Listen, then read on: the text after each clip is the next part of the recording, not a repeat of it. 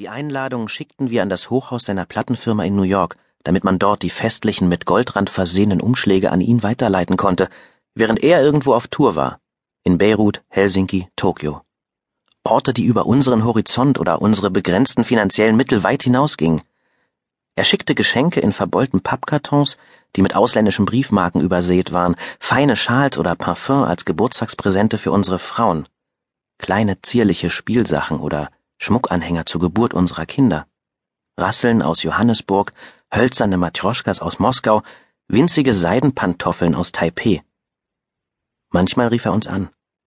Dann rauschte es in der Leitung oder es gab ein Echo und im Hintergrund konnte man das Kichern junger Frauen hören.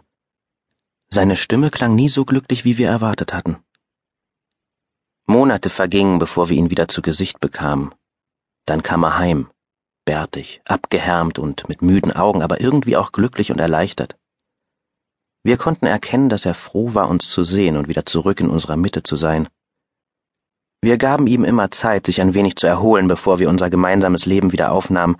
Wir wussten, dass er erst einmal runterkommen und seine Balance wiederfinden musste. Wir ließen ihn schlafen und schlafen. Unsere Frauen brachten ihm Auflauf oder Lasagne, Schüsseln mit Salat oder frisch gebackene Pasteten. Er liebte es, mit dem Traktor auf seinem weitläufigen Anwesen herumzufahren. Er genoss es wohl, das heiße Tageslicht, die Sonne und die frische Luft auf seinem bleichen Gesicht zu spüren. Die Erde, wie sie sich unter ihm abspulte. Er lächelte immer, wenn er auf diesem Traktor saß, mit seinen fliegenden, hellblonden Haaren, die im Sonnenlicht so aussahen wie der Flaum einer Pusteblume. Für seine Bühnenauftritte hatte er sich einen Künstlernamen zugelegt, aber den benutzten wir nie. Wir nannten ihn Leland oder einfach nur Lee, denn so hieß er eigentlich. Er wohnte in einem alten Schulhaus, abseits von allem, abseits unseres kleinen Ortes Little Wing, ungefähr fünf Meilen weit draußen auf dem Land. Auf seinem Briefkasten stand L. Sutton. In der kleinen uralten Turnhalle hatte er sich ein Aufnahmestudio eingerichtet. An den Wänden hingen Platinschallplatten und Fotos, die ihn mit berühmten Schauspielerinnen und Schauspielern, Politikern, Chefköchen und Schriftstellern zeigten. Die Kiesauffahrt zu seinem Haus war lang und voller Schlaglöcher, aber auch das schreckte einige der jungen Frauen nicht ab, die ihn dort ausfindig machten. Sie kamen von überall auf der Welt, und sie waren immer wunderschön. Lies Erfolg hatte uns nicht überrascht. Er war seiner Musik immer treu geblieben. Während wir anderen auf der Universität oder in der Army waren oder auf unseren Familienfarmen hängen blieben, hatte er sich in einem verfallenen Hühnerstall verschanzt und in der allumfassenden Stille des tiefsten Winters auf seiner ramponierten Gitarre gespielt. Er sang mit einer gespenstischen Falsettstimme, die einen manchmal am Lagerfeuer im unsicheren Schatten der rötlich-gelben Flammen und des weiß-schwarzen Rauchs zum Weinen brachte. Er war der Beste von uns allen. Wir vergötterten ihn, unsere Frauen vergötterten ihn, wir kannten jedes Wort von jedem seiner Lieder und manchmal kamen wir sogar selbst darin vor. Kip würde im Oktober heiraten, in einer Scheune, die er extra zu diesem Zweck renoviert hatte. Alle waren zu der Hochzeit eingeladen.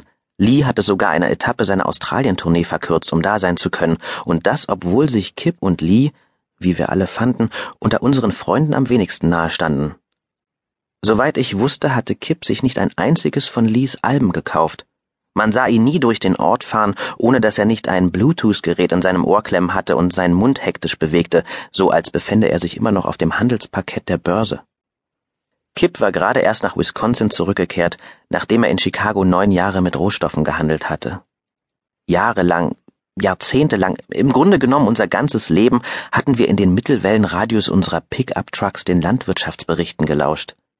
Manchmal konnte man während dieser Sendung sogar Kip selbst hören, wie er aus seinem Büro unten in Chicago mit wohlvertrauter, selbstsicherer Stimme die Schwankungen in den Zahlenreihen herunterbetete, von denen abhing, ob wir uns Zahnspangen für unsere Kinder, Reisen in den Winterferien oder neue Stiefel leisten konnten.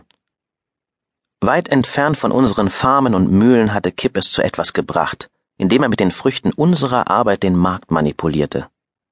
Wir respektierten ihn trotzdem. Er hatte immer einen Farmeralmanach in der Hosentasche und konnte verstehen, dass wir vom Wetter besessen waren.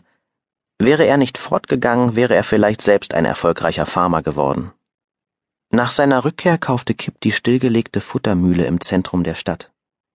Sie war das höchste Gebäude im Ort. Ihre sechsstöckigen Getreidesilos hatten sich schon